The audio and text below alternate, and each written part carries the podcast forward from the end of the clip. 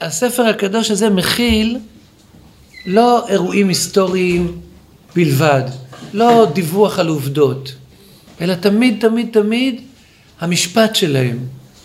האם מה שתואר כאן הוא טוב או שהוא רע? האם הוא הישר בעיני השם או שהוא הרע בעיני השם? לעולם לא ייכתב פה, בטח לא תיכתב פה תועבה, מעשה רע, והוא יישאר אה, נטול ביקורת, אה, ככה, דיווח לפי תומו. זה לעולם לא יקרה. הספר הזה הוא ספר אלוהי. הוא מביא הכל במבחן, וזה אמרנו אחת התכונות המיוחדות האלוקיות שלו שכל כך בולטות, זה זה שהוא לא מחניף לאיש. כלומר, יש לך ספרים שאתה יודע מראש מה הם יכתבו על הגיבור שלהם. יש ספרים, נניח יש עכשיו נתניהו.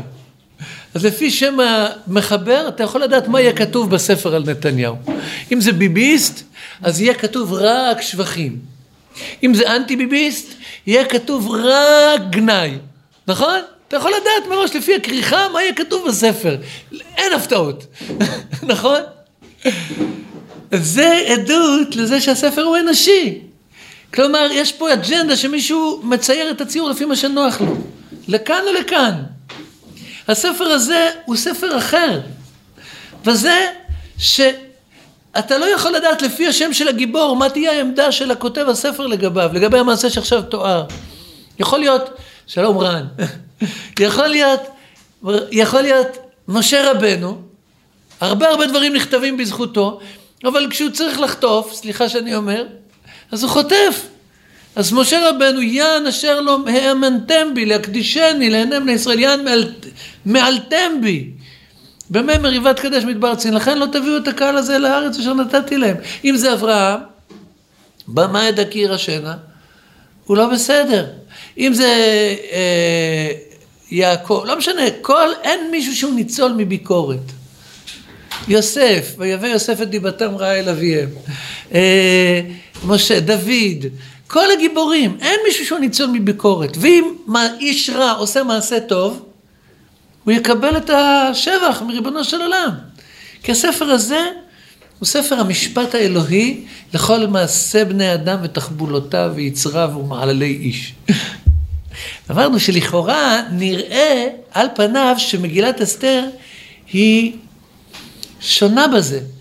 כי היא מתארת לכאורה עובדות שכל בעל מצפון מבין שהן שערורייתיות. כל בעל מצפון מבין שהן עוולות, שהן קטסטרופות. והיא לא מביעה שום שאט נפש ושום גועל במה שהיא מתארת. ואמרנו שהתייחסנו בעיקר לסיפור הזה, כלומר, הסיפור המרכזי של המגילה אמרנו, זה גזירת ההשמדה על היהודים וההצלה ממנה. אבל בפריפריה, מסביב, המגילה נוגעת כבדרך אגב בכל מיני מעשים שהם מקוממים, שהם רעים. הרעיון הזה שהמלך אחשורוש אוסף כל אישה טובת מראה אל שושן הבירה, אל בית הנשים, אל יד הגיא סריס המלך, והן נמצאות שם, כל אישה טובת מראה, מ-127 מדינות, מהרגע שהן נתפסות, סעיף האישום, טובת מראה, עד יום מותן הן צרורות אלמנות חיות בבית הנשים. בהתחלה בבית הנשים הראשון, מחסן הנשים הראשון, שעל יד הגיא סריס המלך שומר הנשים, ואחר כך בבית הנשים שני, על יד שעשגז סריס המלך שומר הפילגשים. והן צריכות לוותר על הקשר שלהם עם המשפחה, ועל החלום שלהם לבנות משפחה, ועל החלום שלהם על קריירה. בין אם זה קריירה של רופאה או של גננת או של אה, אה, ציירת או של אה, משוררת או של מנגנת.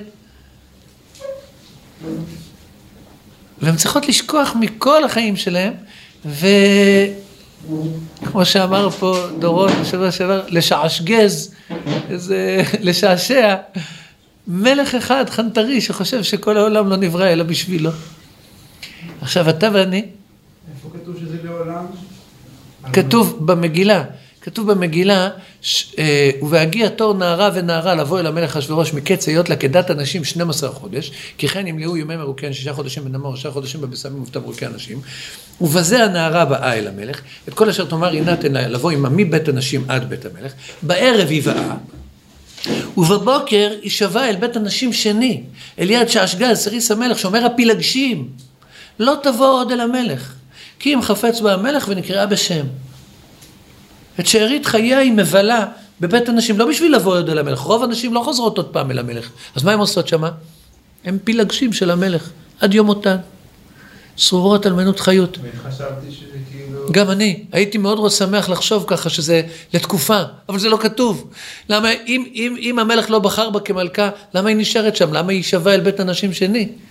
היא נשארת שם כי היא פילגה של המלך לכל החיים. חשבתי שכאילו היא נשארת לתקופת מבחן אם הוא ירצה בה. אחרי זה... לא כתוב ככה, כתוב, היא שווה אל בית הנשים שני, לא תבוא עוד אל המלך. כאילו, הכלל היא שהיא לא תבוא. אלא אם כן המלך ייזכר בשם שלה, יגיד אני רוצה את פלונית. שזה, זאת אומרת, הדבר הכי גדול שיכולה לאחל לעצמה, זה אחד מן השניים. או למות, או שהמלך ייזכר בשם שלה. עד יום מותה. עכשיו, אני לא יודע מה יותר טוב מביניהם. אבל אתה ואני משתגעים, זה תועבה מה שכתוב כאן. זה חרפה, זה, זה, זה קטסטרופה. האם ייתכן שתיאור כזה יעבור מתחת לרדאר הקדוש הזה בלי להביע שאט נפש וגועל ולהגיד שזה תועבה? בספר הזה זה לא יכול לעבור. זו הנחה מקדמית שלי. אני מכיר את הספר הזה. קצת, התחלתי. אז בספר הזה זה לא יכול לעבור. אז אמרנו שה... אמרנו, דיברנו על זה שהכותבי המגילה מצד אחד הם נתונים לצנזורה שאף אחד מכותבי כתבי הקודש לא עמד בפניה. כל מה שהם כותבים נקרא על ידי סופרי המלך ומה שהם כותבים אמור להיכנס בתור פרק בספר דברי הימים למלכי מדי ופרס, זה מתורגם לפרסית וזה חשוף לעיניים ששם אסור לכתוב ביקורת. צפון קוריאה. דניאל לא היה במעמד דומה? דניאל עמד במעמד דומה, לא ניכנס לשאלה ההיסטורית מתי נכתב ספר דניאל. זה מעניין. הוא קרא תחת המלכים האלה, הוא נכתב, לא משנה, אני, אני, אני לא נכנס לשאלה הזו, אבל ספר אה, מגילת אסתר נכתב תחת עינם הפקוחה של הסופרים מטעם, ואסור לכתוב בו ביקורת על המלך. מה עושה מרדכי יהודי, מה עושה אסתר המלכה? אמרנו, היא כותבת כביכול דברים לפי טומאה. גוי, אין לו שום סיכוי לשמוע את הביקורת החמורה, הנוקבת, שיש למגילה על מה שהיא מתארת, אבל יהודי שמפעיל קצת את האוזניים שלו, שהשם פותח לו את האוזן והוא לא סותם אותה, הוא אומר, אל תפריע לי עכשיו, אני באמצע ללמוד את המגילה. לא, הוא פותח את המגילה, אדוני אלוהים פתח לי אוזן ואנוכי לא מריתי, אחור לא נסוגותי. מקשיבים טוב עם אוזניים תנ"כיות, ופתאום מגלים שפה, שקראנו לה שפת הצלצולים. הרבה פעמים המגילה משתמשת בביטויים שאמורים להיות מוכרים לנו ממקומות אחרים במקרא. הרבה פעמים מהתורה, לפעמים משאר הנביאים. יש להם הפריבילגיה לכותבי המגילה, שזה ספר שמתמודד על התואר הנחשף, הספר האחרון בתנ"ך, וכל כתבי התנ"ך, כבר רובם, כמעט כולם, כתובים לפניהם, ויש להם הפריבילגיה לשלוח אותן בכל מיני מטבעות לשון לכל מיני כתובות. אם רק נפתח את האוזניים. ודיברנו על הפסוק עכשיו, שעכשיו קראנו, אז דיברנו, ויגיע תור נערה ונערה לבוא אל המלך אשוורוש מקץ היות לכדת אנשים שנו, כי כן ימלאו ימי מרוקיהן. כלומר, מה הפסוק מתאר? מתאר שהאישה, לפני שהיא מגיעה אל המלך אשוורוש, זורקים אותה שישה חודשים בתוך אמבטיה של שמן המור, שהיא תשאיר את כל שערותיה, ואחר כך שישה חודשים בבשמים ובתמרוקי אנשים. ואתה ואני מזדעזעים, זה לא יחס לבני אדם עם רוח חיים, זה יחס לבובה. לא זורקים בן אדם שישה חודשים ל... ל... לאמבטיה. זה לא מתאים לו עכשיו. אתה צוחק, זה במקום לבכות. אנחנו יכולים לצחוק כי זה לא אנחנו, אבל זה, זה, זה מקומם. אה, זה- לא אמבטיה, זה לסוך. לסוך. כתוב שישה חודשים בשמן המור. לא כתוב שהיא סחה.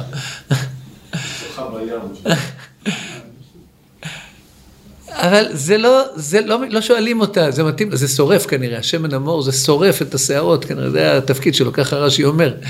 הת- התפקיד שזה להשאיר ממנה את כל השערות, זה שורף, זה לא מתאים לה עכשיו, זה כואב לה, היא רוצה אופטלגין. לא, זה לא מעניין אף אחד. זה לא התייחסות לבן אדם, שישה חודשים בשמן המור, ואחר כך שישה חודשים בסמים ובתמרוקי אנשים, זה לא התייחסות לבן אדם. איך המגילה רומזת את זה? היא אומרת, כי כן ימלאו ימי מרוקיהן. אמרנו שהביטוי הזה, כי כן ימלאו ימי, מופיע עוד פעם אחת בתנ"ך. בספר בראשית, ביחס לחנותים.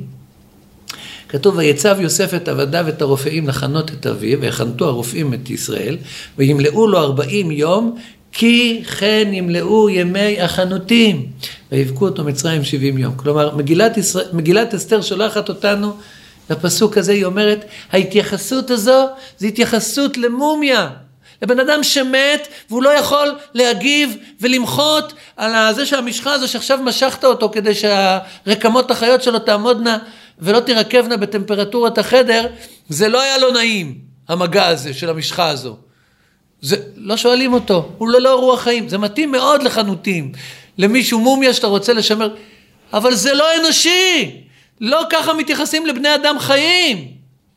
אז בדיוק בפסוק הזה שמתאר יחס לחנותים, משתמשת המגילה בביטוי מי שאמור לצלצל לך באוזן התנ"כית מההתייחסות לחנותים. וימלאו לו ארבעים יום, כי כן ימלאו ימי החנותים. והגיע תור נערה ונערה לבוא למלך אחשוורוש מקץ להיות, כי כן, 12 חודש, כי כן ימלאו ימי מרוקיהן. ואמרנו, ואנחנו חשפנו ממש טיפה מן הים, מן הצלצולים. אני רוצה לח- להיזכר בתור הפתח לשיעור שלנו החדש, באחד הצלצולים שלמדנו. אז אמרנו שכשמשרתי המלך מציעים לו לקבץ את כל הנערות הטובות אל שושן הבירה, זה היה הצלצול שאתה שמת לב אליו. אני רוצה אבל להתייחס לצלצול אחר, שמישהו אחר שם לב, אני לא זוכר, אולי זה היה דורון. ש- אה, דרור, סליחה. דרור יהב, כן? איך? דרור יהב. אז, אה, אז היה הצלצול הזה. הפסוק אומר שהם מציעים, ויאמרו עבדי המלך, ויאמרו נערי המלך משרתיו. אני קורא את כל השלושת הפסוקים, אבל רק אני מתכוון לצלצול של הפסוק האחרון. ויאמרו נערי המלך משרתיו, יבקשו למלך נערות בתולות טובות מראה. ויפקד המלך פקידים בכל מדינות מלכותו, ויקבצו את כל נערה בתולה טובת מראה אל שושן הבירה אל בית הנשים, אליעד דגיא סריס המלך שומר אנשים ונתון תמרוקיהן, והנערה אשר תיטב בעיני המלך תמלוך תחת ושתי, ויטב הדבר בעיני המלך ויעסקן. אז אמרנו שהפסוק הזה, ויפקד המלך פקידים בכל מדינות מלכותו, הוא מתכתב עם פסוק שנאמר אצל יוסף. אחרי שיוסף פותר לפרעה את החלומות, הוא אומר לו, שבע הפרות הטובות שראית בתחילת החלום, זה שבע שנות צבא, ושבע שבע הפרות הרעות שראית, זה שבע שנות רעב, ועומדות לבוא שבע שנות צבא ואחריהם שבע שנות רעב. ואז הוא אומר לו, ואתה ירא פרעה איש נבון וחכם וישיתהו על ארץ מצרים, יעשה פרעה ויפקד פקידים על הארץ, וחימש את ארץ מצרים בשבע שני הסבה, ויקבצו את כל אוכל השנים הטובות הבאות האלה, ויצברו בר תחת יד פרעה אוכל בערים ושמרו, והיה אוכל לפיקדון לארץ לשבע שני הסבה הרעב אשר תהיינה בארץ מצרים, לא תיכרת הארץ ברעב, ויטב הדבר בעיני פרעה ובעיני כל עבדיו. אז יש לנו כאן, ויפקד פקידים ויקבצו ויטב. ויפקד המלך פקידים בכל מדינות מלכותו, ויקבצו את כל נערה בתולת טובת מראה, ויטב הדבר בעיני המלך, ויעסקן. אז זה הקשר בין הפסוקים. ואמרנו שהצלצולים האלה, הם מחדדים שני דברים. אחד, הם מחדדים, היחס לאישה אצל אחשורוש, זה כמו בר, זה כמו תבואה. אוכלים וזורקים. משתמשים וזורקים, לא חייבים לה כלום. זה משהו שבא להנות אותך, ואתה לא חייב לו כלום. המחסנים של אחשורוש, מחסני הנשים שלו, בית הנשים הראשון ובית הנשים השני, מזכירים מחסנים של תבואה. משהו שאוגרים בשביל ליהנות ממנו, ולא חייבים לו כלום. הסבל, התנאים, זה ממגורות. אז זה אמרנו דבר אחד שהדמיון הזה בסגנון אה, מרמז, אבל דיברנו על, על צד הפוך. כלומר, דווקא הדמיון בסגנון מחדד את ההבדל התהומי בין התפיסה מה זה מלך ומה היחס בין מלך לנתינים שלו, הפער האינסופי בין התפיסה אצל יוסף ופרעה לבין התפיסה של אחשורוש. אמרנו, מה יוסף אומר לפרעה? השם גילה לך שעומדות לבוא שבע שנות צבא, ולאחריהן שבע שנות רעב, לא כדי שאתה תהיה גורו, לא כדי שאתה תהיה שייח, לא כדי שתפרסם שחוץ ממה שאתה אה, מלך גדול, אתה גם רואה עתידות, לא בשביל זה. יש לך תפקיד. השם גילה אליך את זה דווקא לך, מפני שלך יש תפקיד, אתה מלך ואתה מסוגל להציל. ועליך לקבוץ תבואה במשך שבע שני הסבה, כדי, כדי שמה? כדי שהמלך והעבדים שלו והמשרתים שלו לא ימותו ברעב? לא. ולא תיכרת הארץ ברעב, האזרחים, הנתינים, שיהיה להם מה לאכול. למה השם גילה את זה לך? כי אתה מלך, יש לך אחריות על הנתינים שלך. כלומר, איך רואה יוסף וגם פרעה, ויטב הדבר בעיני פרעה ובעיני כל עבדיו. ויאמר פרעה אל עבדיו הנמצא חזה איש אשר רוח אלוהים בו. אז איך רואה פרעה את התפקיד שלו, את מערכת היחסים שלו ביחס עם הנתינים? המלך למען האזרחים. מה? לפרנס ולכלכל, לפרוס את חסותו עליהם ולדאוג להם. עכשיו, בעיני אחשורוש זו תפיסה הזויה, לא פחות. יש לו, בוא, אני, איך הגדרנו את זה בפעם הקודמת? ניואנסים טיפה שונים בתפיסה הזו.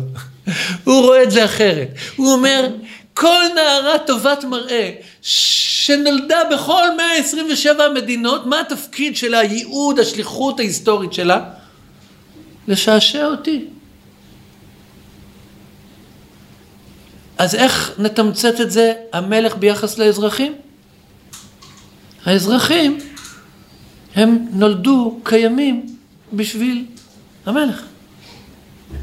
נכון? זו התפיסה שעומדת בבסיס ההשקפה הפילוסופית של הפופיק של אחשורוש.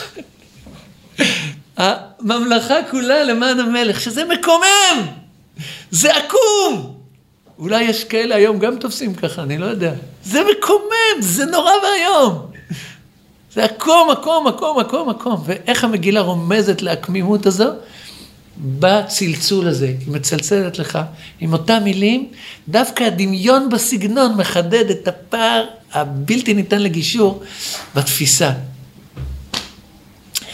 וזה, הצלצול הזה והתפיסה, אמרנו, זה כרטיס הכניסה למגילת אסתר.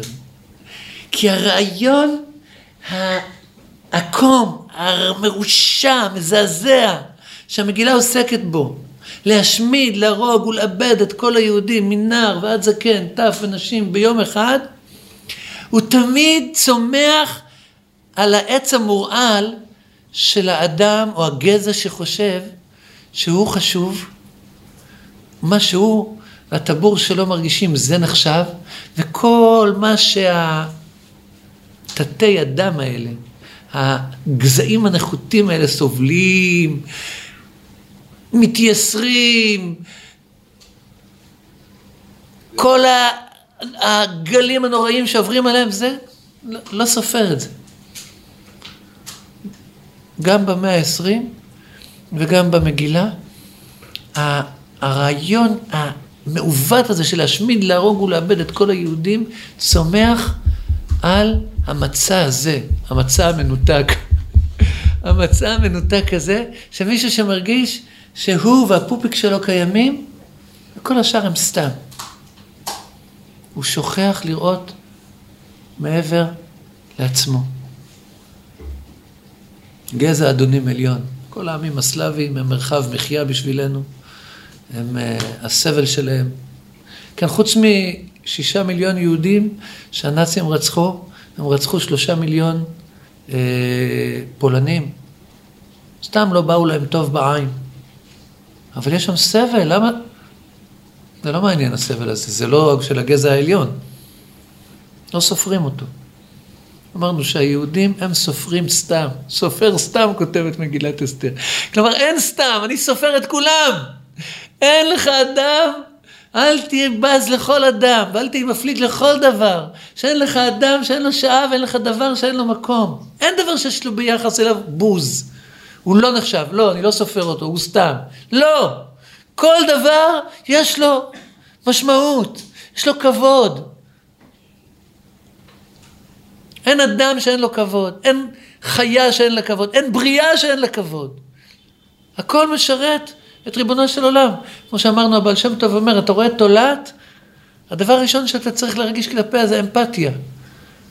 אנחנו יצירים של אותו יוצר. היי, מה נשמע? אנחנו בני דודים. היי. אנחנו על אותו, אנחנו משחקים באותו משחק. אנחנו קשורים באותו גורל, באותו ייעוד. אמפתיה, קשר, כבוד לכל.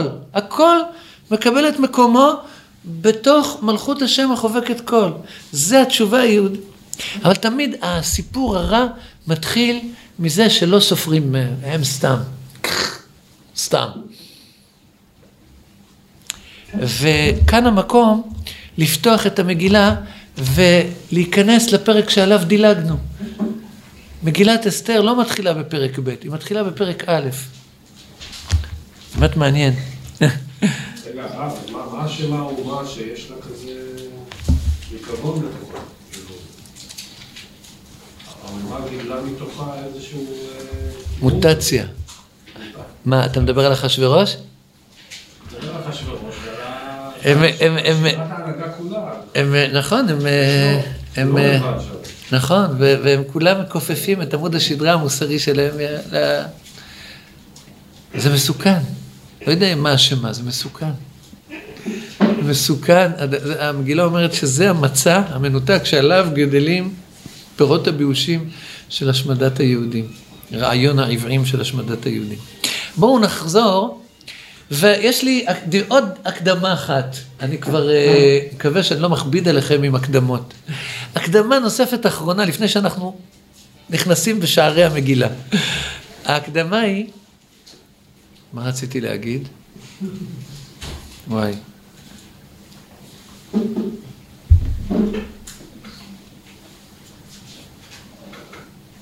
אוף, היה לי משהו חשוב להגיד, שכחתי. בואו נמשיך. אז בואו נתחיל. אה, נזכרתי. אמרתי ששנים, למרות שזה אחד הפרקים שכתובים בחריפות, בהשחזה, בהומור דק וחריף, שקישון לא כתב כזה יפה. אפרים קישון לא כתב כל כך, יש פה קריקטורה. ממש קריקטורה, מעשה אומן. ואני שנים לא הבנתי את הקריקטורה הזו, מרוב שעשיתי טעות קודמת. מה הטעות הקודמת שעשיתי? יש בכל המקרא שתי שכבות. יש השכיבה, השכבה של הפשט, מה שכתוב כאן, ויש השכבה של המדרשים. המדרשים, יש להם תפקיד מאוד חשוב בהבנה. הם משלימים לנו את התמונה בכל מיני אה, אה, אה, רבדים אחרים של, ה, של הסיפור. אבל הם אף פעם לא באים בשביל להחליף את הפשט. כלומר, הם או עונים לנו על שאלות בתוך הפשט, או עונים לנו על שאלות אמוניות, שהפשט מעורר, או כל מיני, יש להם כל מיני תפקידים, או הם אומרים לנו להקשיב טוב יותר. לדוגמה, שפת הצלצולים שדיברתי עליה מקודם, זה תשתית להמון המון מדרשים. כלומר, בהרבה מדרשים, חז"ל אומרים לך, תקשיב מה כתוב כאן. יש כאן איזה לשון שהיית צריך להצטלצל. ואנחנו בוקים לא מבינים את זה גם כשהם אומרים לנו. על כל פנים, אז אחת הטעויות שעושים, זה שלומדים את המדרש לפני הפשט. ואז מישהו מגיע לפרק א' כשהוא כבר יודע שוושתי היא מרשעת. והיא הפשיטה את בנות ישראל ערומות. והיא נכדה של נבוכדנצר, שהחריב את בית המקדש ושרף את ההיכל והוא רשע הרשעים. ומגיע לאתונה, לאתונה, לאתונה, טונה, טונה. והוא מפספס את מה שכתוב פה. פה לא כתוב שהיא הייתה נכדה של נבוכדנצר. אפשר היה לכתוב, וזה גם אמת. אבל זה, בח... כותבי המגילה לא בחרו לכתוב את זה. פה לא כתוב שהפשיט את בנות ישראל ערומות. פה לא כתוב כל הדברים האלה. בואו נראה מה כן כתוב כאן. אה? אבל, מעט, אבל קולע בול. וזה כרטיס הכניסה למגילת אסתר. פרק א', הפספורט, שאיתו אפשר להיכנס.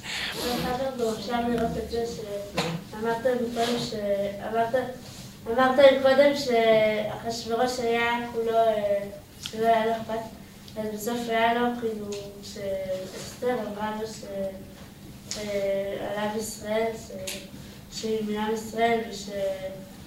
אז זה רואים כאילו שהתרחק איתם. וואי, אתה אומר הערה כל כך חשובה, קריטית, וחשובה מאוד, למרות שאני הולך עכשיו להגיד דברים לא בדיוק בכיוון שאמרת, אבל הערת ממש הערה חשובה. למה זה כרטיס הכניסה למגילת אסתר? להבין איך האיש הזה חושב שרק האף שלו והטבור שלו קיימים בכל העולם.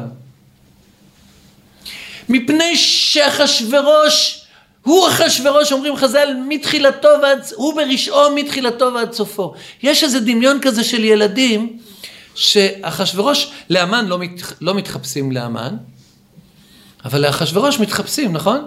התחפשתי לאחשוורוש. למה? אחשוורוש הוא דמית כזה פרווה. לא! הוא לא פרווה! הוא רשע, מרושע, מתחילתו ועד סופו, לאורך כל הדרך. ולמה זה, זה כרטיס הכניסה למגילת אסתר? כי כי מה שצריך להבין, זה שמה שאסתר עושה בגאונותה, היא, היא, היא לא מקבלת מענה. אני לא מתרשם כמוך מזה שאחשוורוש מוכן להתרכך בגלל שזה, שעמה ומולדתה של אה, אסתר בסכנה. ממש לא. זה לא הפופיק שלו, שילך לעזאזל. בא אליו המן, אומר לו, תקשיב, יש עם אחד שלא בא לי טוב בעין, אומר לו, בסדר, תהרוג את כולם, תרצח את כולם, תאי גזים, על הכיפאק, לא אכפת לי. אין לו טיפת מוסר, טיפת מצפון. מה הגאונות של אסתר? וזה כל הסיפור, שהיא הופכת את הסיפור של המן עם אחשורוש, את מערכת היחסים, לנוגעת בפופיק של אחשורוש. זה שזה איש שרוצה לרצוח מיליונים, אין לו בעיה עם זה. שירצחו, על הכיפאק. אבל היא טומנת את ה... היא... אנחנו נלמד את זה בעזרת השם, נבין את העלילה היטב. מה שהיא עושה לו, היא מז... אני, אני מקצר בקיצור נמרץ, אני אומר את זה כי אי אפשר לוותר על זה כמו שאמרת. או, עכשיו אפשר להתחיל את השיר. אבל מה היא עושה? היא, היא מזמינה את המן למשתה שהיא מזמינה אליו את אחשורוש. ואחשורוש לא יכול להירגע מזה, נכון? כי הוא מבין שזה נוגע לפופיק שלו. זה לא איזה משהו קשור למשהו אחר. זה, מה, למה המלכה שלי מזמינה איש נוסף למשתה שהיא עורכת בשבילי? הוא לא נרדם כל הלילה. זה שמיליונים עומדים להירצח, הוא נרדם ישפה בלילה, ממש לא מזיז לו, כי זה לא נוגע לפופיק שלו. אבל אסתר הזמינה את המן, המשתה שלי, מה הם רוקחים פה? ואז מגיע אליו לפנות בוקר המן. ואחשוורוש הוא פיקח גדול, הוא בכלל לא טיפש כמו שנדמה. הוא פיקח הפיקחים, אבל הוא משתמש בפיקחות שלו רק איפה שזה נוגע לשתי אצבעות, על שתי אצבעות של הפופיק שלו. שם הוא פיקח הפיקחים. הוא שואל את המן, שהוא כבר כל הלילה חולם, כל מיני, רואה אותו בכל מיני אה, סצנות עם ושתי, הוא שואל אותו, תגיד, מה לעשות באיש אשר המלך חפץ ביקרו? המן נופל ברשת. הוא אומר לו, איש אשר המלך חפץ בעיקרו יביאו לבוש מלכות אשר לבש בו המלך, וסוס אשר רכב עליו המלך, ואשר ניתן כתר מלכות בראשו. הוא אומר לו, אני רוצה להיות מלך, בצורה הכי ברורה. אני רוצה להעיף אותך ולהיות מלך. אם אתה שואל מה לעשות איתי, ויאמר המן בליבו, למי יחפוץ המלך לעשות יקר יותר ממני? הוא גם חושב המון המון על הפופיק שלו. אז הוא אומר לו, הוא נופל ברשת, הוא אומר לו, יביאו את הסוס שהמלך הוכתר עליו, מעמד ההכתרה של המלך, עליו יל, ירכיבו אותי, וילבישו אותי בלבוש של המלך, ויקראו לפניי ככה. כל טיפש מבין שמה שהוא רוצה המן, זה להיות מלך. באותו רגע שהמן מתברר לאחשוורוש שהאינטרסים שלהם לא חופפים, והמן רוצה להיות מלך במקומו, וזה הגאונות של אסתר מה שהיא עשתה, ואנחנו נגיע לזה בעזרת השם. באותו רגע שר חינו של המן. הוא מפסיק, זה לא מצפון שגרם להיפוך. זה לא מוסר שגרם להיפוך בהתייחסות. זה הגאונות של אסתר שהיא גרמה לזה שהיחס של המן ייגע לפופיק של אחשוורוש. כי אחשוורוש הדבר היחידי שמזיז לו זה הפופיק שלו. סליחה שאני כל הזמן אומר את המילה המפוארת הזאת. אבל זה כרטיס הכניסה למגילה הזאת. טוב. איך ידע? מה? איך היא ידעה שהוא יבוא בלילה אליה אחשוורוש? אנחנו נגיע לזה בעזרת השם, נגיע לזה ב- לפי הסדר. בואו נפ... נפ... ניכנס לשערי ה... אלא אם כן אתה תמצא את הדרך. להשלים. לא בטוח שנגיע לזה היום. טוב, אז לכן זה, זה כל כך חשוב. ויהי, ו... זאת אומרת, הכרטיס כניסה להבין, הוא אחשוורוש, אומרים חז"ל מסכת מגילה, הוא ברשעו מתחילתו ועד סופו, אין שינוי. כל הגאונות של אסתר וה- ומרדכי זה ל- מהאינטרסים שלו להזיז אותו. אבל הוא לא משתנה, האינטרסים שלו זה רק מה שנוגע לו אישית. סבל של אנשים זה לא דבר שמזיז לו. אנחנו נגיע לזה, נראה, נראה לזה אה, השלכות מבהילות. על כל פנים, ויהי בימי אחשורוש, הוא אחשורוש המולך מהודו ועד כוש, שבע ועשרים ומאה מדינה. בימים ההם, כשבט המלך אחשורוש על כיסא מלכותו אשר בשושן הבירה, בשנת שלוש למולכו, עשה משתה לכל שריו ועבדיו, חיל פרס ומדי, הפרטמים ושרי המדינות לפניו. ובכן, מסיבה גדולה. מה הנושא של המושב הראשון במסיבה? מן הסתם, אה, ההתפתחות הכלכלית, העוצמתית של ממלכת פרס ומדי בשלוש השנים של כהונת המלך הנהדר. בטח המושב השני יעסוק בהתפתחות הבריאותית. והמלך השלישי, מה אתם הולכים לנו? אוי אוי אוי. בכל זה איננו שווה לי, בכל עת שאני רואה את שני התלמידים האלה הולכים לי. בכל אופן, אז אה, בטח המושב השלישי יעסוק ברווחה הכלכלית ובדאגה לפשוטי העם, פרויקט שי- שיקום שכונות, והמושב הרביעי, הוא יעסוק ב... אני כבר אמרתי את הרביעי? לא זוכר. הרביעי יעסוק ב... אה, מה? טכנולוגיות חדשות, נכון? ובכן לא. נושאים טיפה שונים. בהראותו את עושר, כבוד, מלכותו, ואת יקר, תפארת, גדולתו. הרבה הרבה נושאים יש פה, יש פה, יש פה חומר להרבה מושבים של דיונים, כן? עושר, כבוד, מלכותו, ואת יקר, תפארת, גדולתו, ימים רבים, שמונים ומעט יום, מסיבונת. 180 יום. כמה זמן עשו את החתונה שלך? כמה ימים עשו את שלך, אורי צבי? יום אחד? פחות אפילו מיום אחד? טוב, מעניין. פה יש מסיבונת קטנטונת של 180 יום, יותר מחצי שנה. יושבים, שותים, משתכרים, מתגוללים בקיא, קמים, נרדמים, קמים, חוזרים לשתות. אה? מי עסוק בשתייה הזו? הפרטמים וכל שרי המדינות, כל הקודקדים של הממלכה הפרסית. יושבים שם ומשתכרים. ועסוקים בנושא הכל כך חשוב.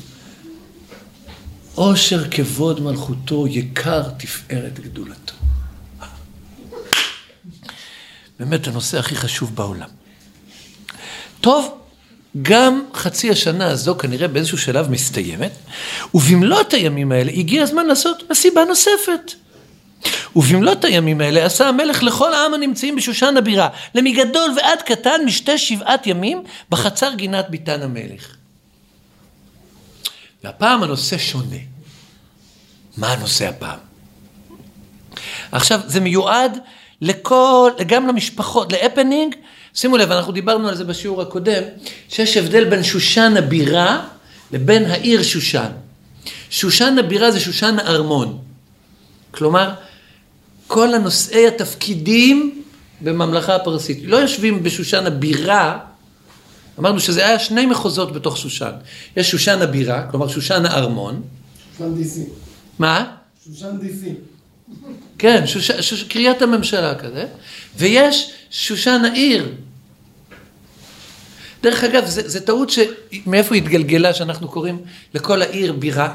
כלומר, כשאומרים עיר בירה, הכוונה העיר שבה נמצא מושב המלך, זה המובן המקורי. מה זה בית המקדש? ש- מה?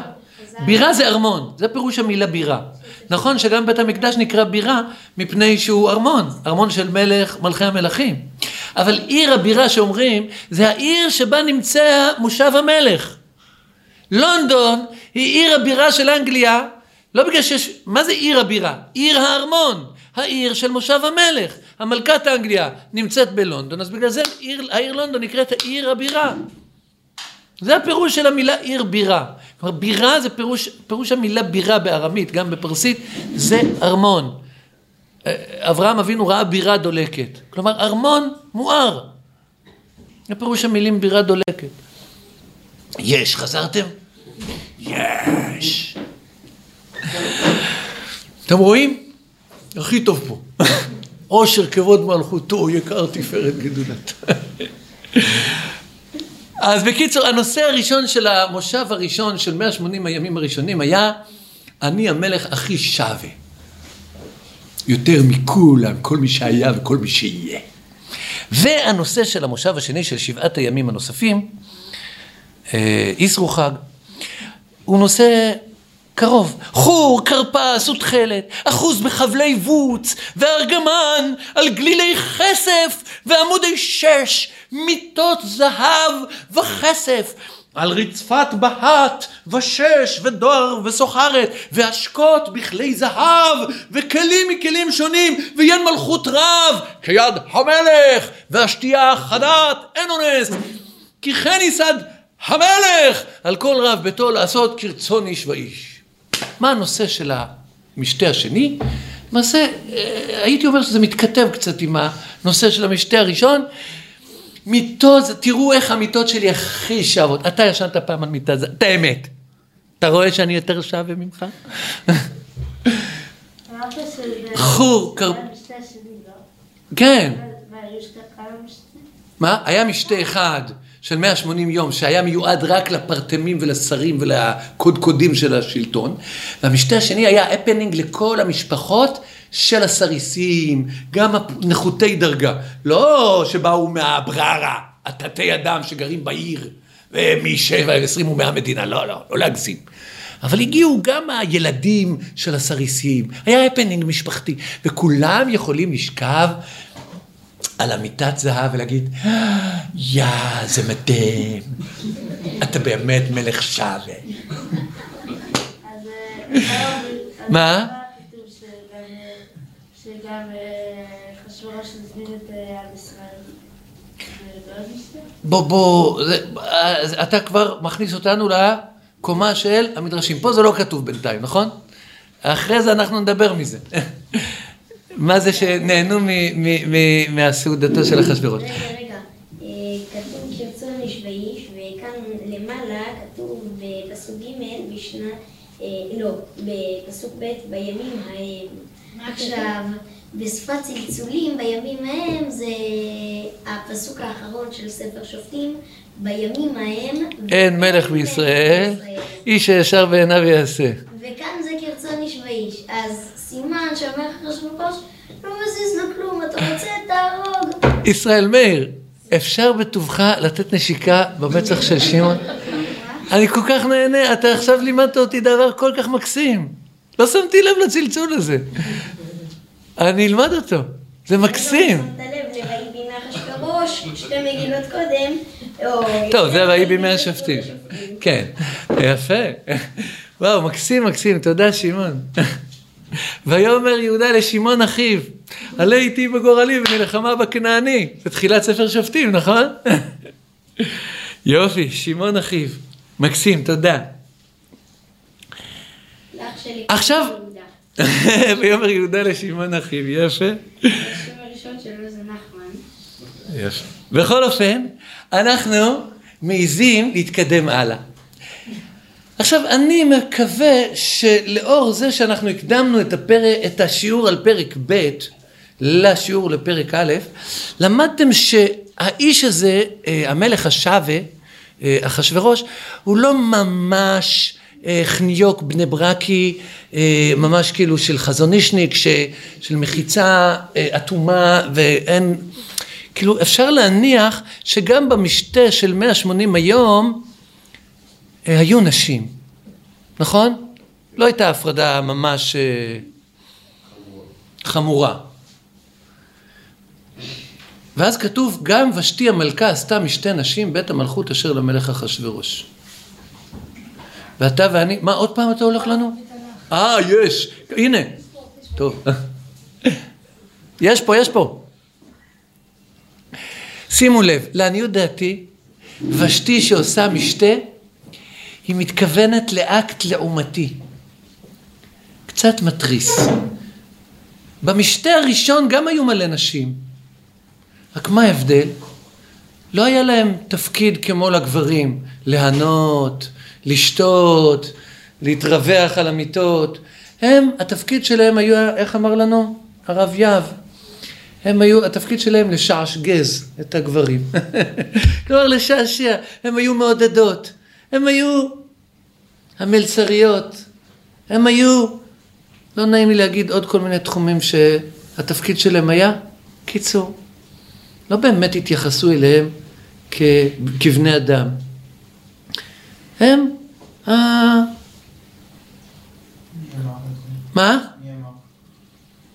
אמרתי, ראי- ראינו את זה בכל הפרקים הלאה, שזה היחס לאישה בממלכת פרס ומדי. גם אנשים של השרים? מה? גם אנשים של השרים?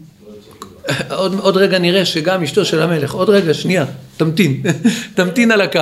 בוא נראה מה שכתוב כאן, בוא נראה. אז ושתי עושה משתה לעומתי בבית המלכות אשר למלך אחשוורוש. היא מעיזה לעשות ולטעון טענה הזויה, שאי אפשר להכניס אותה בראש. היא מעיזה לטעון שגם נשים קיימות. שמעתם פעם דבר הזוי כזה? גם נשים הם בני אדם. שגם נשים הם בני אדם. לאן, לאן נגיע? אתה מבין? נשים בני... לאן נגיע? זה מה שמעיזה האישה הזו לטעון. אני בן אדם. 180 יום לא ראית אותי, לא ספרת אותי, התגלגלת בכיס שלך, ואנחנו היינו אמורים לשרת אותך ולשטוף אחריך. עם כל הכבוד, אני גם פה. אני ישני.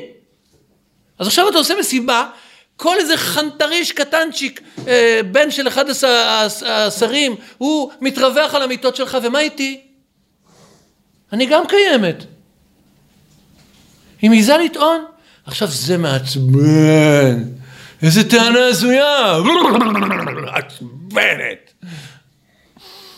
גם ושתי המלכה עשתה משתי נשים, בית המלכות אשר למלך אחשוורוש. ביום השביעי כטוב לב המלך ביין, הוא היה צריך לשתות הרבה בשביל לגלות כמה עצבני. אמר למהומן, ביזתה, חרבונה, בגתה, ואבגתה, זתר וחרקס, שבעת הסריסים המשרתים את פני המלך אחשוורוש. שכח- שכחתי להגיד לכם שאנחנו נכנסים כאן עכשיו, ביום השביעי, למושב המסכם של האירוע כולו. ומה הנושא? אז הוא אומר שבעה סריסים אה, פחותי דרגה, להביא את ושתי המלכה לפני המלך בכתר מלכות, להראות העמים והשרים את יופייה כטובת מראה. הוא לא, הוא לא שולח אותם לדבר איתה, הוא לא ניגש אליה לדבר איתה, לתאם איתה. הוא ש... אה, תקשיבו, אה, אה, אפסים, בואו, בואו, בואו רגע. יש שם בחדר השני עציץ. תביאו אותו, להביא. להביא. מה? להביא את ושתי המלכה לפני המלך בכתר מלכות. בכתר מלכות. אומרים חז"ל, בכתר מלכות בלבד. הזוי! ולמה? מה הנושא? להראות, הראיתי לכם איזה פספות יש לי? איזה מיטות זהב וכסף, איזה רצפת בהט ושש, איזה בדים, חור, כרפס ותכלת. עכשיו אני רוצה להשוויץ לכם שיש לי עוד משהו שאין לכם, אני המלך הכי שווה. יש לי את המלכה הכי יפה. להראות העמים והשרים את יופייה. תגיד לי, אתה מג'נון? זה בן אדם! זה לא בובה, זה לא רהיט. זה בן אדם. אולי דבר איתו. אולי תאם איתו. אולי תשלח את הסריסים לדבר איתה? לא.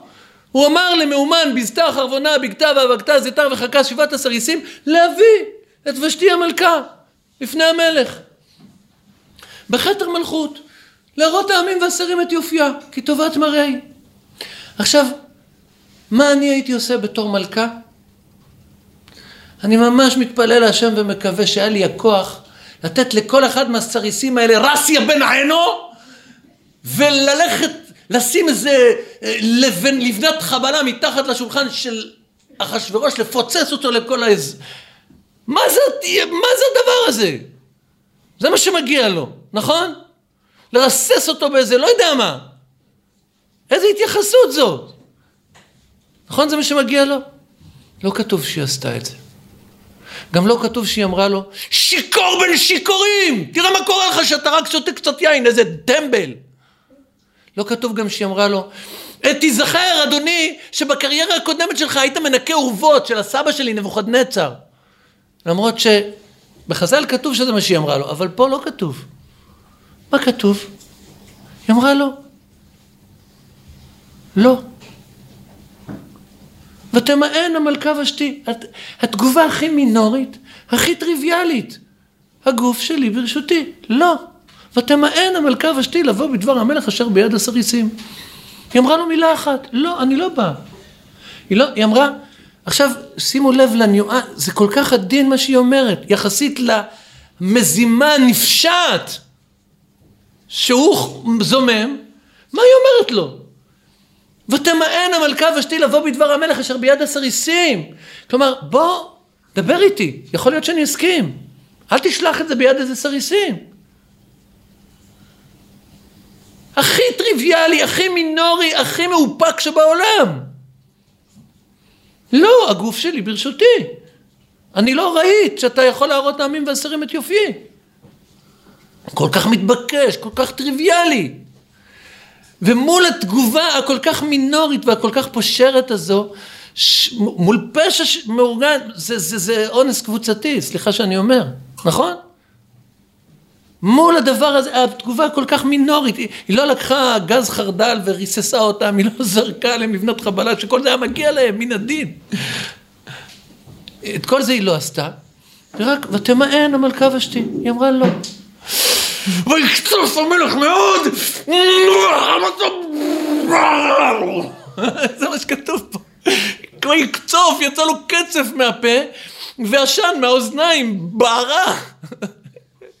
כל כך לא פרופורציונלי, ל, ל, ל, ל, כאילו ביקשת, זממת מזימת רשע הזויה. מישהי העיזה להגיד לך, לא, הגוף שלי ברשותי. ואתה, ויקצוף המלך מאוד וחמתו בערב. אתם מבינים שזה זה קריקטורה. זה כרטיס כניסה למגילת אסתר, לא הבנת את זה, לא הבנת כלום. זה הטיפוס שאיתו מתמודדים.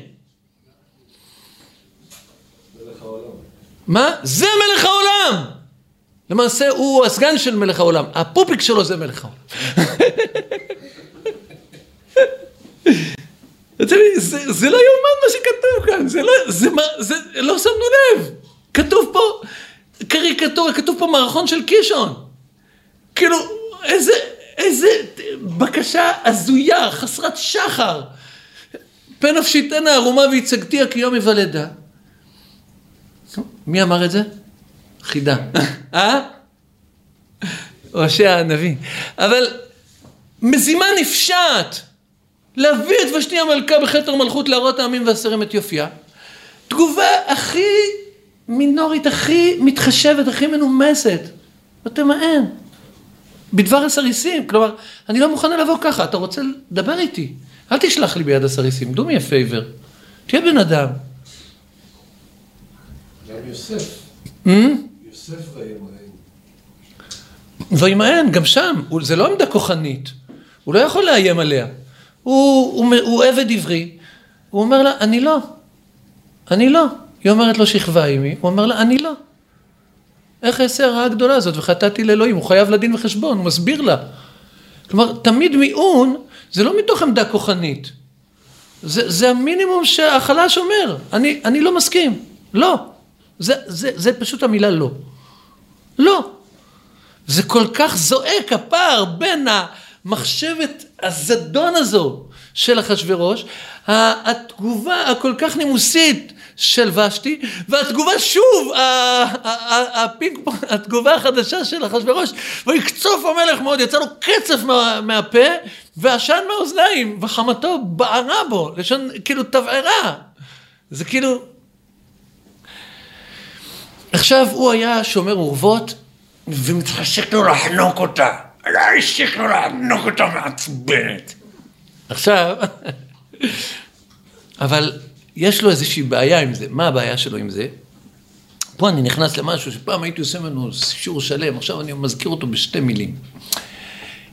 כאמור, הוא היה שומר אהובות, יש לו בקורות חיים הרבה דברים ראויים להערכה. הוא היה מנקה אהובות של נבוכדנצר, כל מיני תפקידים שהם מאוד מאוד מרשימים, אבל הם פחות אה, מוניטין של אה, מלך, פחות בכיוון הזה.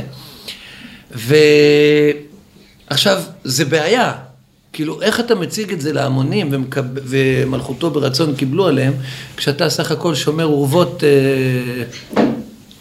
שלום עליכם.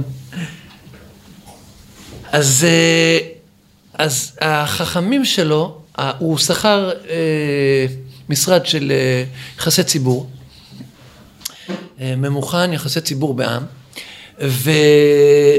והם הסבירו לו, תקשיב, קח את החסרון שלך, קח את הפדיחה, תעשה ממנו את הסרט פרסומת שלך.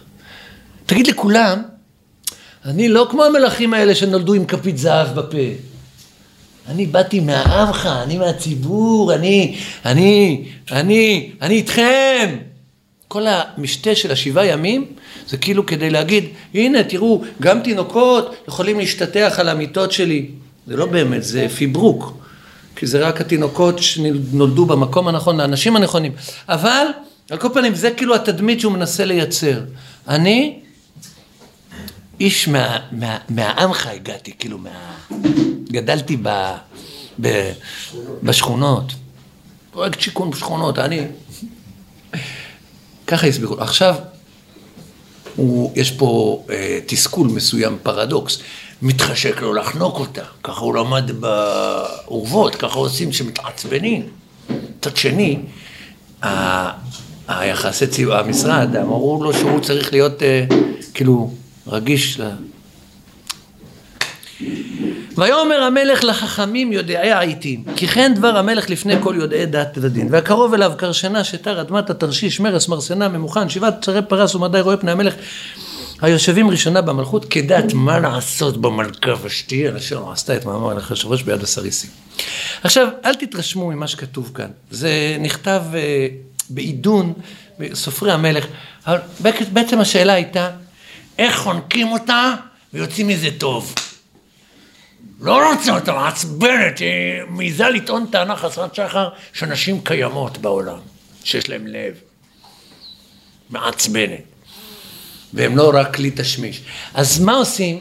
איך אני חונק אותה ויוצא עם זה שכל העיתונאים וכל כותבי הטורים יכתבו כמה שאני מגן האנושות והאיש הרגיש בתבל. ומה שאתם הולכים לקרוא בשורות הבאות זה אחד הנאומים הכי דביליים, הכי אידיוטיים, הכי מרושעים בהיסטוריה. שעוד לא נכתב כזה, זה, זה לא יאומן, זה כאילו אבי אבות היחצנות. קח איזה רוצח, תעשה ממנו עכשיו אה, סמל של זוך ו, ו, ונקיות כפיים. למעשה, הוא רצח פה את מי שהיה אה, יכול להביא שואה לעולם. כל מעשה קטסטרופה, כל, כל תועבה אפשר להכשיר, רק פשוט צריך להגיד את המילים הנכונות, וללחוץ על הכפתורים הנכונים במקלדת, והכל יהיה בסדר. הנה, בואו נראה. זה, זה היה, זה למעשה אה, המשרד יחסי ציבור הראשון בהיסטוריה. עכשיו הוא משמש, אני חושב ממוכן, הוא, הוא היועץ התקשורת של אה, קינג פי ג'ונג, איך קוראים לו? השליט של אה, צפון קוריאה. אז הוא הטוב והמיטיב והרחום והחנון, אז הוא משתמש באותו משרד אה, יחסי ציבור. בואו נראה. ויאמר ממוכן לפני המלך והשרים. לא על המלך לבדו אבתה ושתי המלכה, כי על כל השרים ועל כל העמים אשר בכל מדינות המלך. למעשה, מה שהמלכה ביקשה עכשיו לעשות במעשה שנראה לך קטן בסיטואציה פצפונת בקצה של הארמון, לא, לא. למעשה ביקשה להטיל פצצת אטום על, על, על, על האנושות כולה. נורא ואיום. לא על המלך לבדו, על כל השרים ועל כל העמים אשר בכל מדינות המלך. כי יצא דבר המלכה על כל הנשים להבזות בעליהן בעיניהן. באומרם, המלך אחשורוש אמר להביא את ושתי המלכה לפניו, ולא בא. והיום הזה תאמרנו שרות פרס ומדי לכל שרי המלך, טונה בטונה. וכדי ביזיון וקצף. אם על המלך טוב, ייכתב דבר מלכות, יצא דבר מלכות מלפניו, ייכתב בדתי פרס ומדי, ולא יעבור! חוק יסוד. אשר לא תבוא ושתי לפני המלך אשורוש, ומלכותה ייתן המלך לראותה הטובה ממנה, ונשמע פתגם המלך אשר יעשה בכל מלכותו, כי רבה היא, וכל הנשים ייתנו יקר לבעליהן, למגדול ועד קטן. ויטב הדבר בעיני המלך והשרים, ויעש המלך כדבר ממוכן, וישלח ספרים לכל מדינות המלך, מדינה ומדינה ככתבה ואל עם ועם כלשונו, להיות כל איש שורר בביתו ומדבר כלשון עמו. מה כתוב כאן? מה, מה, מה הוא רוצה מהחיים הטמבל הזה? מה הוא רוצה? טוב, אי אפשר להאשים את ממוכן, שכרו אותו.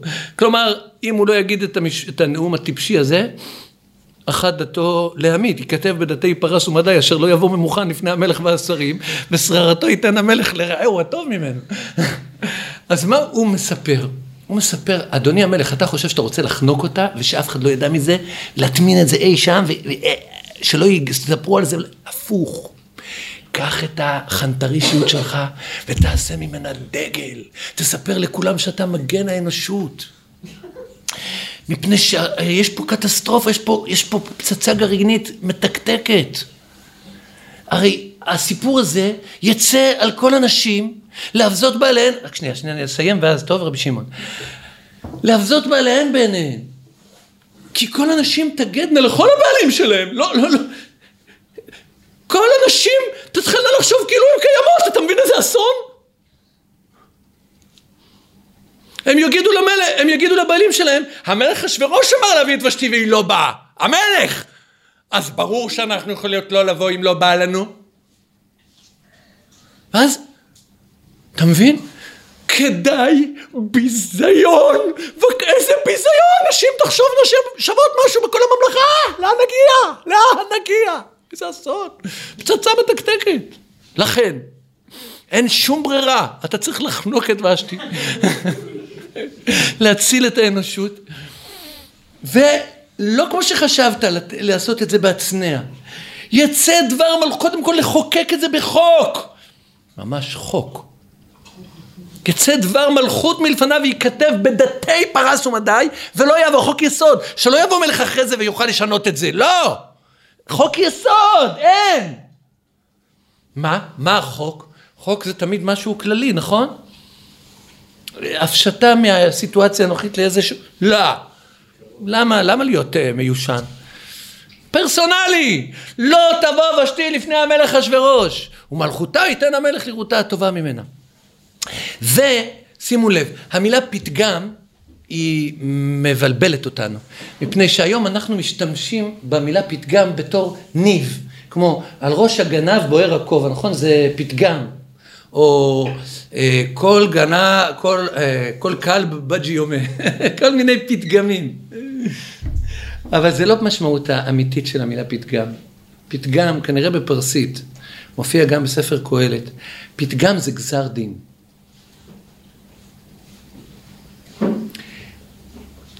כן, אני, בשנייה אחת, הפסוק בקהלת, כתוב, אשר לא נעשה פתגם עושה הרעה מהרה, לכן מלא לב בני אדם בהם לעשות רע.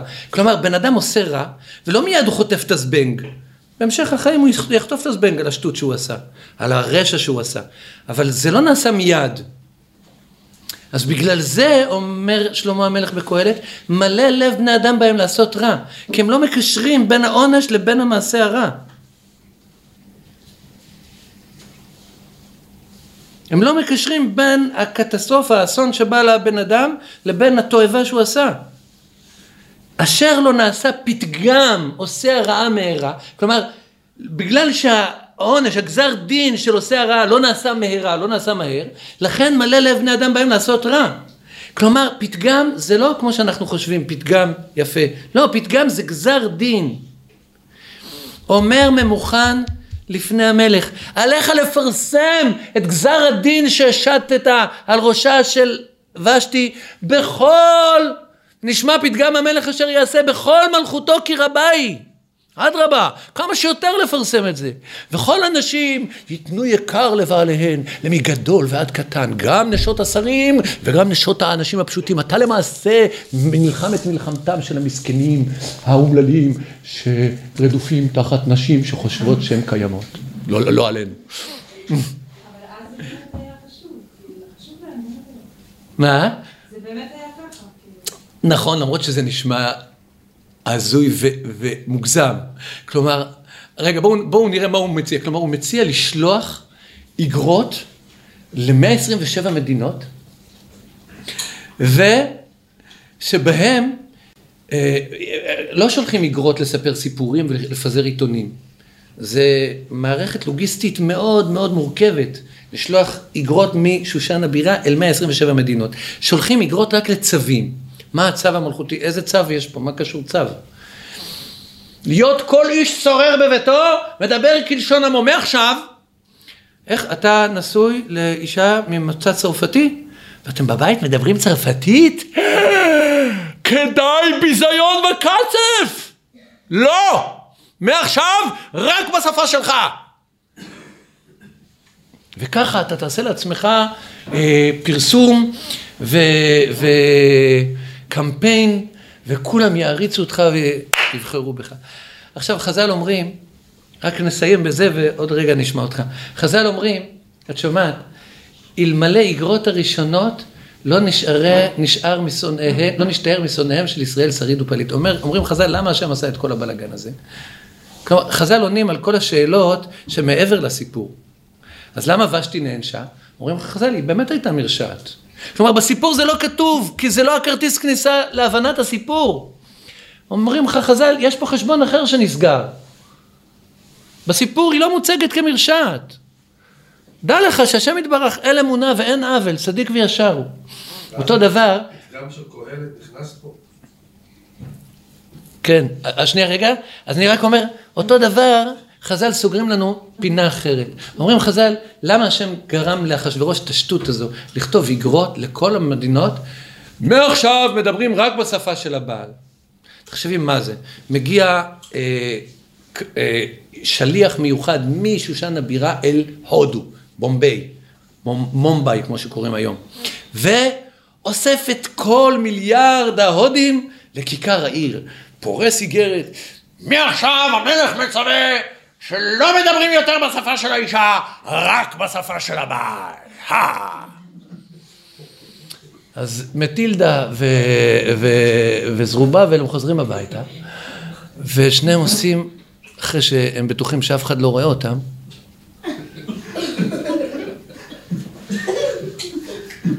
מטילדה עושה ככה, ו... חפצואלי הוא יותר, אה, יפקיע עליכי בקי, מה מעניין אותו איזה ספר אתה בבית שלו, שילך לעזאזל, מלך הטמפל. עכשיו חז"ל אומרים שהקדוש ברוך הוא גרם לו לשלוח את האיגרות האלה, כדי שלא יתייחסו ברצינות לאיגרות הבאות, שיהיה כתוב בהם להשמיד, להרוג ולאבד את היהודים, אם היו מתייחסים אליהם ברצינות, אז לא היו מחכים עד י"ג באדר. בדרך כבר היו רוצחים את היהודים. אבל עכשיו אומרים, טוב, נו, עוד איגרת, בסדר, נעמוד שם בכיכר. טוב, מה עכשיו הקשקוש? בסדר, חפש את החברים שלך. טוב, רבי שמעון, מה רצית להגיד? את כל הדברים האלה אומר ממוכן. אז ממוכן הוא אחד משבעת הסריסים, והוא רודף כבוד. הוא לא סריס, הוא אחד משבעת רואי פני המלך. הסריסים זה הפושטים, והשרים הם הנכבדים. כן, אבל הוא מאוד רודף כבוד, נכון. חז"ל אומרים שהוא אמן. כן.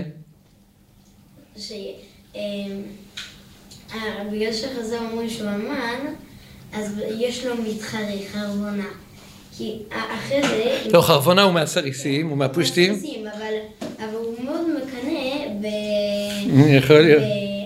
מקסים, נגיע לזה, שנגיע ל"ויאמר חרבונה אחד מן הסריסים, גם מן העץ אשר עשה. רגע, רגע. רוצה כבוד, לכן הוא אומר לו את זה, ואז הוא יודע המלך יגדל אותו, ובאמת אחרי הדברים האלה. ואז חרבונה מוצא את הרגע המתאים, מקסים, נכון? נכון אה, מאוד, נכון. נכון מאוד. בסוף אין לי מושג מה קרה עם חרבונה, כי אומרים שהוא אליהו הנביא. אליהו הנביא. טוב, יפה מאוד, רבי שמעון. יפה שאתה מקשיב טוב עם אוזניים. השם אלוהים פתח לי אוזן ואנוכי לא מריתי, אחור לא נסוגותי. מקשיבים? יופי, ועזרת לי בימים ההם. מה השעה עכשיו? 29. מה? 29. יש עוד זמן. רגע, לא, מתי אנחנו התחלנו? בשבע וחצי? רגע, אני, אני מבולבל. לא, נהיה מאוחר, מה קרה לכם? חברים, אני עכשיו קולט. אז אה, אנחנו נעצור כאן, אז, אבל זה כרטיס הכניסה, כי רק על הרקע המתועב הזה של מישהו שחושב שרק הוא קיים, וכל מה שאנשים אחרים סובלים הוא לא נספר, והוא כל כך מרוכז בעצמו שכשמישהו מעז להגיד לו שהוא קיים, תראה אותי. מעבר לעננים של החמאה והקצב, תראה שיש פה בן אדם. הוא רוצה לחנוק אותו, אחר כך הוא מרחם על עצמו. איזה מסכן אני, אני מלך בלי מלכה. טמבל, אתה חנקת אותה אתמול. טוב, אז, אז כל זה על אלה ועוד, אבל זה, זה הפתח להבין על איזה ריק, איזה מצע מנותק צומחת, צומחת הגזרה, הרעיון המרושע של להשמיד, להרוג ולאבד את כל היהודים. יש אנשים שהם לא נספרים. ברוך אדוני לעולם אמן ואמן, תודה רבה.